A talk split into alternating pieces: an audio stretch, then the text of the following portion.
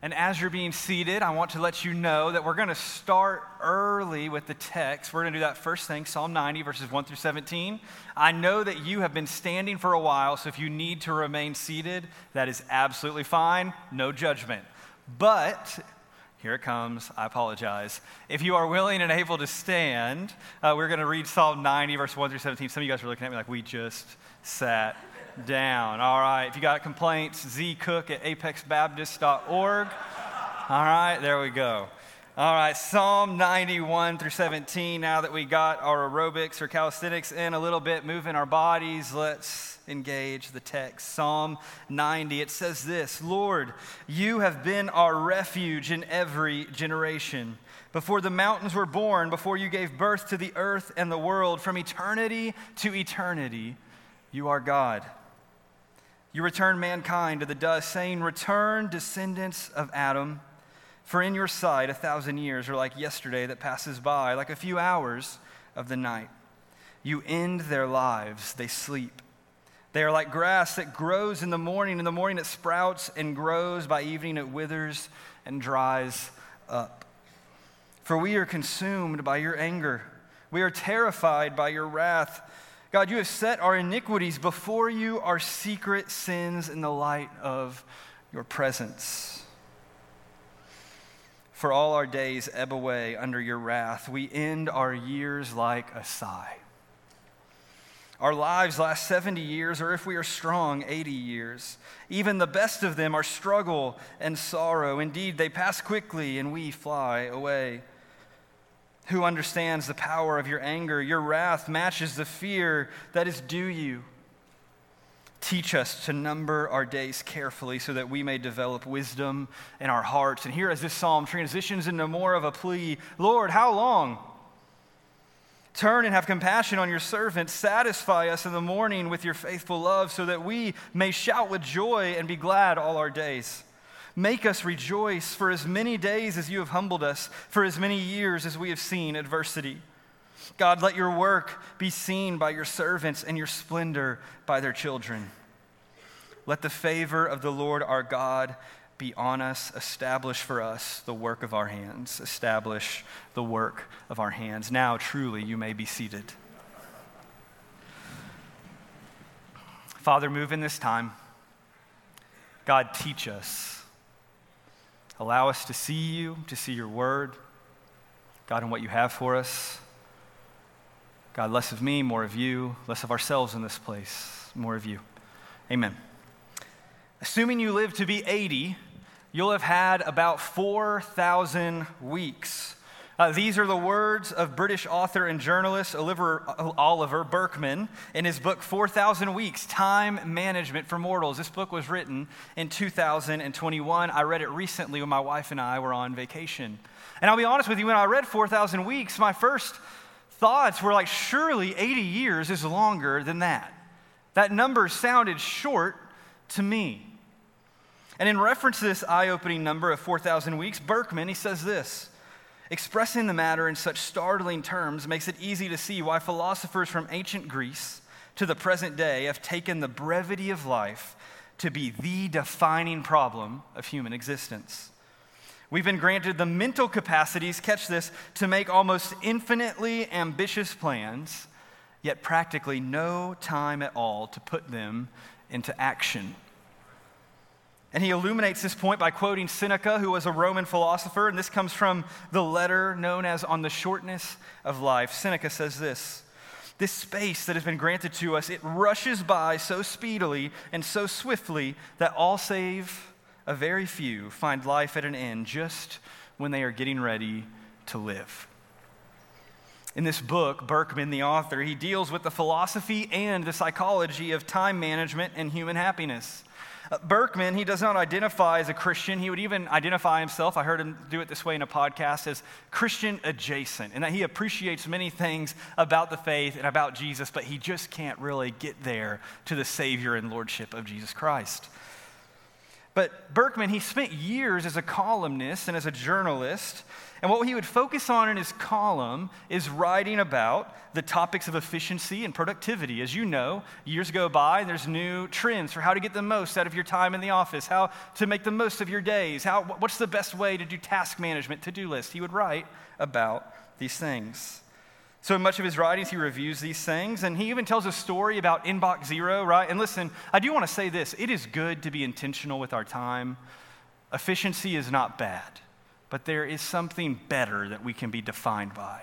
Something better that we can be defined by. But he talks about the story about inbox zero, and he says, You know what? I love getting to the end of my inbox and seeing that there's zero emails I need to deal with at the end of the day or the end of the work week. But if I'm honest with you, it's not as satisfying as you would think. And I see our operations director, Jesse, over there. Don't worry, I'm going to continue on email management progress and all of that. I'm not going to look at you. All right? But he says, I got this, and, and, I would get to zero, and I would find that I was not as satisfied as I thought I would be. And in fact, even in approach to my emails or my checklist, it really seems that it's never ending. There's always more. There's always more. And talking about inbox zero and how that doesn't truly satisfy, there are some of you in this room who are like, if you opened up your phone right now, there's 1,200 emails on like your Google, your Gmail inbox, and you're like, thank you, Pastor, finally some freedom. And there's others of you that the thought of 1,200 emails on your phone sent a shiver down your spine. And I'm going to make up a fake number. I'd say 80% of the time, those people marry each other, okay? I don't know why, but that just seems to be how it happens. How it happens. But the author's credit, I want to give him some credit. He understands that something is wrong with a culture of being defined by what you can produce and by holding efficiency and task elimination as the highest of virtues. There's something wrong with not being more than what you can do or what you can provide, what you can produce. Dear listener, you are so much more than that. He identifies that we are limited and finite creatures, that we need rest and that we need balance, but there is still something missing from Burkeman's diagnosis and his way forward specifically. You see, Burkeman, he diagnoses that something is off with our surroundings and our ways as humans, but he is missing the true and the ultimate solution for us. When you get to the end of his book, the questions how do I live well in a world where bad things happen? How do I make my life meaningful and make the most of my, of my days, not just do the most within my days? Where can I truly rest as I live and work in this place? These questions, they remain unanswered, and that's not as a shot at him. I believe he gave his best effort, but it comes short. And this is the beauty of Psalm 90, the Psalm of Moses, the only psalm that we have from Moses. This psalm, it puts us on a path of experiencing a life that is meaningful, and this is important, in the midst of an exile experience. More on exile soon, I promise. And, but within that meaningfulness, what I want you to know is not simply managing our time well, but living well. And living well in exile, it includes both rest and work that is built on the satisfaction that comes from the joy of the Lord. But get this here's the good news because in a moment, or actually for the next few moments, we're going to walk through some stuff that feels heavy, that feels a little dark, and might have yourself asking, oh, was this the right day to come? It's a little heavy. But there's good news that comes, and here's the good news. I'm going to bury the lead a little bit here that God is a God who both delivers us from exile, but also walks with us in the midst of it. He walks with us in the midst of it. That's the good news. That's the good news. You know, we're also helped tremendously, not just from this passage, but if we look at the Psalms as a whole. Psalms is a collection of five books, and we can't deal with all of what each book focuses on, but I want you to know that Psalm 4, or excuse me, Psalm book 4, it is begun by Psalm 90. Psalm 90 is the first book, of, is the first psalm of Psalm book 4. Book 3, the previous one, you can see this summarized really well in Psalm 89. Book 3 deals with the fall of the Davidic line of kings, a loss of hope for the Israelite people, the idea of exile that is both coming and they begin to experience. But book four, it responds to this crisis of exile, and Psalm 90 begins that response. If I was to simplify a little bit, book three of Psalms is the what is happening, and book four of Psalms is how do we respond? What do we do? What do we do? What is happening and what do we do now? Historically speaking, at the time when Book 4 was compiled, compiled, the audience found itself without this Davidic line of kings that they put their hope in, and in the midst of Babylonian captivity. Some of the readers at this time, they would, when they would hear this psalm, they would have been either in Babylon or back in Israel, yet under the oppression of a foreign nation. And from the, so, from the literary context and the historical context, we know that this psalm is a response it is a response to people in a situation with no king, no national security, and longing for a refuge, a safe place to call home. Psalm 90, being written by Moses, carries weight for the reader. First, traveling back to the time of Moses takes the reader back to a time before human kings for Israel. That's intentional. Second, remember who Moses is. Moses, who the Lord used to rescue his people from Egypt. Moses, who wandered the desert leading a volatile people. Moses, who did not step foot into the promised land. Moses was a man who experienced both God's grace and his judgment. Moses was a man of Exodus, he was also a man of exile. Exodus and exile. This word exile, it carries with it tremendous meaning in Scripture. It's a common theme. We can look back to Adam and Eve exiled from the garden, the people of Israel exiting Egypt and wandering the wilderness for 40 years, an exile experience. The people of Israel exiled from the promised land due to their failure to uphold the covenant. But there's even more to exile. In the Hebrew scriptures, what we call the Old Testament, exile is symbolic of the human condition. The human condition. The reality of exile, it creates this, this feeling that this world is not as it should be. And you do not even need to know Jesus to know that this world is broken and that it is messed up and that something is not right. And there's got to be something that makes sense of all of this. We see this and we feel this, this brokenness and broken relationships, sickness, loneliness, job loss, poverty, hunger, bitterness, whatever it might be we feel this world is not as it should be. It is clear to us we are not home fully, that we are experiencing in some way, shape, or form an exile experience. As we discuss the Psalm of Moses, I believe that we can see the answer to the question how can we have hope in the midst of exile? How can we have hope? Point one God, our eternal refuge. I'd, I'd, encourage you as we deal with the text today to keep Psalm 90 open before you. Psalm 90, verses 1 and 2. Lord, you have been our refuge in every generation. Before the mountains were born, before you gave birth to the earth and the world, from eternity to eternity, you are God. Some of your translations may say, from everlasting to everlasting, you are God. I love the way that the writer and pastor Eugene Peterson, how he interpreted this eternity to eternity. Here's what he would say From once upon a time to kingdom come, you are God. From beginning to end, guys, God is so true of him that he has always been, he is, and he always will be. If human history sits on a bookshelf, this is like how, how I like to picture it. If, this, if, if all of human history sits on a bookshelf, God's hands are the bookends of it. And as someone just like you who's experienced inconsistency in this life, there's something safe and secure about someone who is consistently good and consistently themselves and consistently delivers on their promises. That's what God does for us, our refuge. In the first two verses, what the psalmist is saying is essentially this Father, we have experienced dark days before. And in those days, you proved to be our refuge, our place of safety, our place of rest, our dwelling place, our home. And God, your past faithfulness is evidence that we can trust you today in the midst of exile. And moving forward, beginning in verse 3, keep your eyes going down this passage as we travel it together. In verse 3, we start to see a contrast of who God is and who we are as humans. And you could even say who God is and who we are not what he is capable of doing, what we are not capable of doing. We see this contrast begin. Between verses 3 and 11, what we're going to see is that life is brief and it is full of struggle. And this leads us to our second point the human condition. Hear this contrast as we look at this text. God, you are refuge in every generation. We return to dust.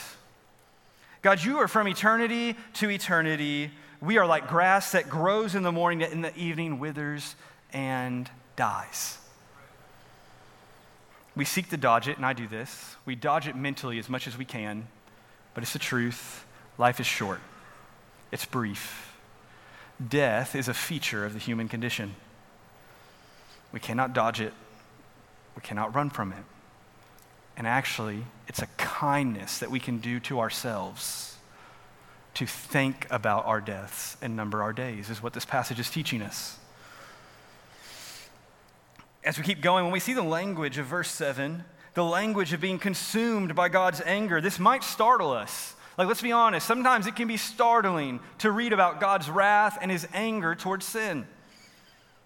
But we must remember this. I, I think that this context will help you to understand this a little bit more. We must remember that the people of Israel and God were in covenant with one another. More on the covenant momentarily, but this language that we read in Psalms 90, it's so similar to the language of Deuteronomy chapter 28 and 29 on what would happen if the people of Israel broke the covenant. And spoiler alert, they did. They did. Furthermore, just as the failures and sins of Israel were before the face of God, as we see in verse 8, the same is true of our sins. The same is true of ours. God, the same God who wants to be our refuge. I remind you, He is aware of not just our brokenness, but the sins that we commit. He's aware of them, that they are before His eyes. Before His eyes. That, that's very personal. Whenever, think of someone that you have wronged in the past.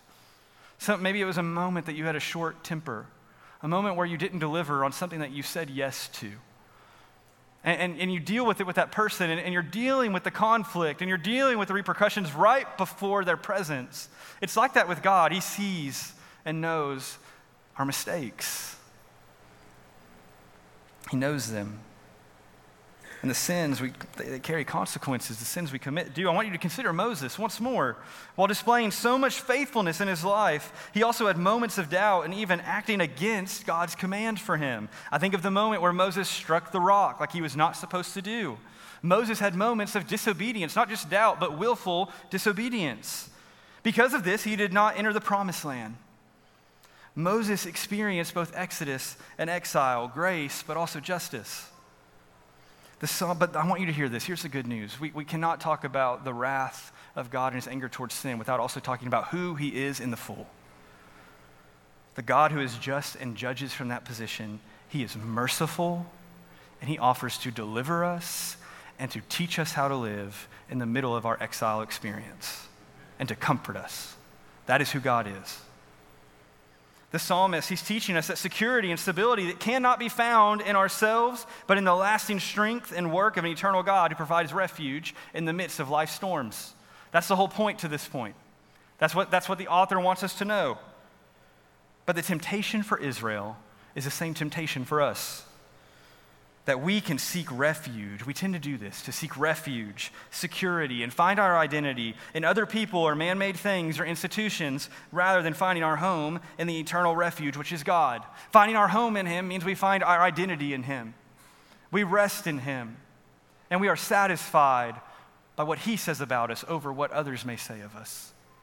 What He calls us to do is our work versus the work that others may tempt us with.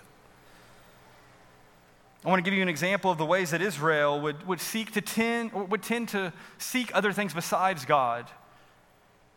For example, shortly after they were liberated from slavery in Egypt, the Israelites would soon after claim, just a few short weeks later, that it would have been better for them to have been back in Egypt under slavery than to be in the wilderness with God, the God that they just saw move mightily to deliver them. We also see another moment where rather than worshiping God, their deliverer, and trusting Him in the midst of a difficult season, what they do is they fashion an idol of their own hands, a golden calf, and they worship this idol. You see, they had just been delivered by God's hands, but rather than trusting His, they decided to trust what they could form in their own power. We do this too. We could go on and on with examples from the Old Testament of times that the people of God would either look within themselves or to the ways of the outside world for security or prosperity. And for Israel, who had made a covenant with God, this is a problem. This is my best shot at a 20 second summary of what covenant is. To put it shortly, God in His love chose the people of Israel, He chose them. He delivered them from slavery and established them as His chosen people to show the world His ways, His kindness, and His love. He wanted them to be a light to the world to see who he is and what he's about. Yet Israel would consistently fail to live and love the way that God would have them, so they failed the covenant. I want you to know this. This is true for Israel, this is true for us. God desires for our minds to be directed toward him, our hearts to desire him, and our hands, our life, our work to be about his ways. And although it might be difficult to grasp, God was using exile for this purpose. He was using exile for this purpose. We cannot forget that God's ways are not ours, His timing is not the same as our timing. And that can make it hard to trust Him, but God was seeking to form a people that would be about His way. And in studying for this text, I was reminded that freeing Israel from the oppression of Egypt, it was easy compared to the process of freeing them from the slavery to their own sin. There's an excellent book called Echoes of Exodus by Alastair Roberts and Andrew Wilson, and it frames it this way. It'll be on the screen behind me. Delivering Israel from slavery to Pharaoh took only 10 plagues. Delivering Israel from slavery to self, sin, sex, greed, and idolatry took 10 commandments and 10 separate trials and corresponding judgments, and ended up with an entire generation dying in the wilderness. And even then, the problems persisted. True slavery is captivity of the soul, not just the body. Until a nation or a person is freed from that, and free to become what they originally intended to be, their exodus is incomplete. And furthermore, and grab hold of this biblical freedom involves both halves of the Exodus journey. It does mean being rescued from the tyranny of the other. God cares about that. And the tyranny of the self. Egyptian enslaving and Israelite craving. The goal of the covenant was not to simply free Israel from outward oppression, but the captivity of the soul to sin. And that's his goal for us. That's, his, that's how God deals with the truth of the human condition. The reality that we find ourselves in is that he changes us by the work of Jesus, the work of the Holy Spirit, in the midst of our experience on this earth. May I ask you this simple question, friends? What might be holding you captive? Are there things that, if you're honest, they could be choices that you make, habits that you have, what, what, tendencies that you have, emotions that you feel that cause you to lash out? Are there things that, if you're honest, you would say, it's not as much that I'm holding on to them, but they are holding on to me? And I need deliverance from this. I need saving. I need rescue. God, deliver me. Maybe you need to make a plea like the Psalm of 90 does. God, bring me satisfaction. God, teach me how to live, make my life matter. I want to make a brief note on the issue of numbering our days, and we will arrive to the deliverer. Verse 12 teach us to number our days carefully so that we may develop wisdom in our hearts. How do we respond to the human condition? How do we do it? With eyes open to our reality. Open. During the monastic movement, it was not uncommon for a monk, if you were to walk into their room or their place of study, to have on their desk a skull. Why would they do this? It was not because the Chip and Joanna Gaines of the days thought it was a good move. Uh, it was a reminder. It would be from Brother Francis or whoever lived down the hall and passed, and it would be his skull that would be on the desk. It would be a reminder God, teach me to number my days. Help me pursue what really matters because the end is in my sight. The end is in my sight. The late Tim Keller, he can help us understand this even more. He says this rather than living in fear of death, we should see death as spiritual smelling salts that will awaken us out of our false belief that we will live forever. And catch this. I talked about how we need to have eyes open to reality. Catch this. Everything in life is temporary except for His love. This is reality. May we live with eyes open to this reality so that we may be awake to his love. God, remove distractions. Help us see you. Help us see you. Awareness to our reality, it makes clear our need for God in church. The first step to deliverance, to, to pursuing the way of Jesus, is realizing the truth of our situation and our circumstance, of who God is and who we are and what he can provide for us. And that is how we follow after him first with awareness, acknowledgement, and surrender. Point three, a plea for deliverance. We're going to go through this last part quickly. From verses 13 to 17, we read a prayer, a cry of one clinging to hope that the God who made a way in the wilderness can also pave a way through the exile experience. We read, God, have compassion on us, satisfy us with your love so we can rejoice and be glad all of our days. God, allow us to see days of gladness as we have seen days of adversity. Let your work be seen by us, and God, establish the work of our hands.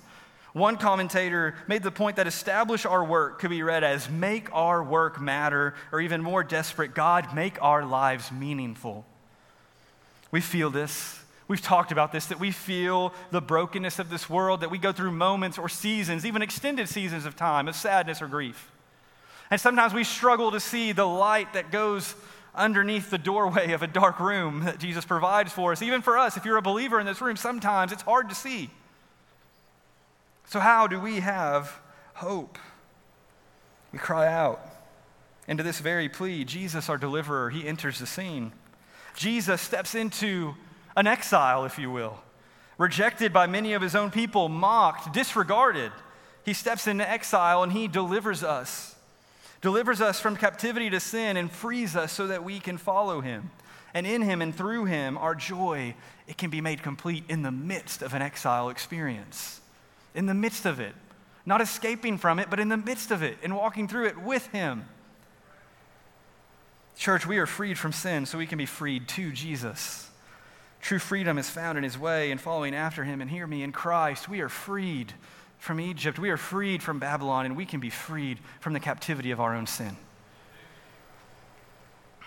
In verse 13, the question is asked, Lord, how long? A common question asked in the Hebrew scriptures. Galatians 4 tells us that in the fullness of time, God sent his son. He had a plan this whole time. Verse 14, as for satisfaction, Jesus says in John 6 that he is the bread of life, and that in following him, we will be satisfied. Psalm 90, I love this. It ends with a plea to make our lives meaningful, and Jesus offers to teach us to live. I'd encourage you to spend time in Matthew 11, 28 through 30, where it is put so clearly that Jesus, his way for us, he teaches us how to experience freedom in exile and also how to walk through it. The deliverer has come. His name is Jesus, and his words to us learn from me. The Jesus who is Savior is also Lord. Learn from him. Learn from him. If we number our days well, we walk with him. If we do not, we walk separate from him. I want to end with the story of two people at the end of their lives. One, Friedrich Nietzsche, the German philosopher who's known for the statement, God is dead. Most definitely did not make his pilgrimage with Jesus, but he did experience brokenness in this world. At the end of his life, he lost his mind. His final spoken words were, Mother, I'm dumb. And in his final days, he would pen letters of madness under the name Dionysius, who was a Greek god and also the crucified, doing so in likeness to Jesus. But hear the horror in those final words Mother, I'm done. Nietzsche lived less than 3,000 weeks, and his final days were unhinged and spent in madness, which is sad. I compare it to the final days of Dallas Willard. Willard died on May 8, 2013, from pancreatic cancer. In his final days, he invited some close companions to be around him to witness his transition from this life to being in the presence of God. I'll close with this excerpt from Becoming Dallas Willard by Gary Moon. At 4:30 a.m., a nurse came in to turn Dallas in his bed. Her visit awakened Dallas's very good friend, Gary Black, who was in the hospital room with him. And moving him, Dallas was awakened too. Gary took Dallas's hand. Dallas turned to him and told him to tell his loved ones how much he was blessed by them and how much he appreciated them. Then, as Gary described, in a voice clearer than I had heard in days, he, le- he leaned his head back slightly and, with his eyes closed, said, Thank you.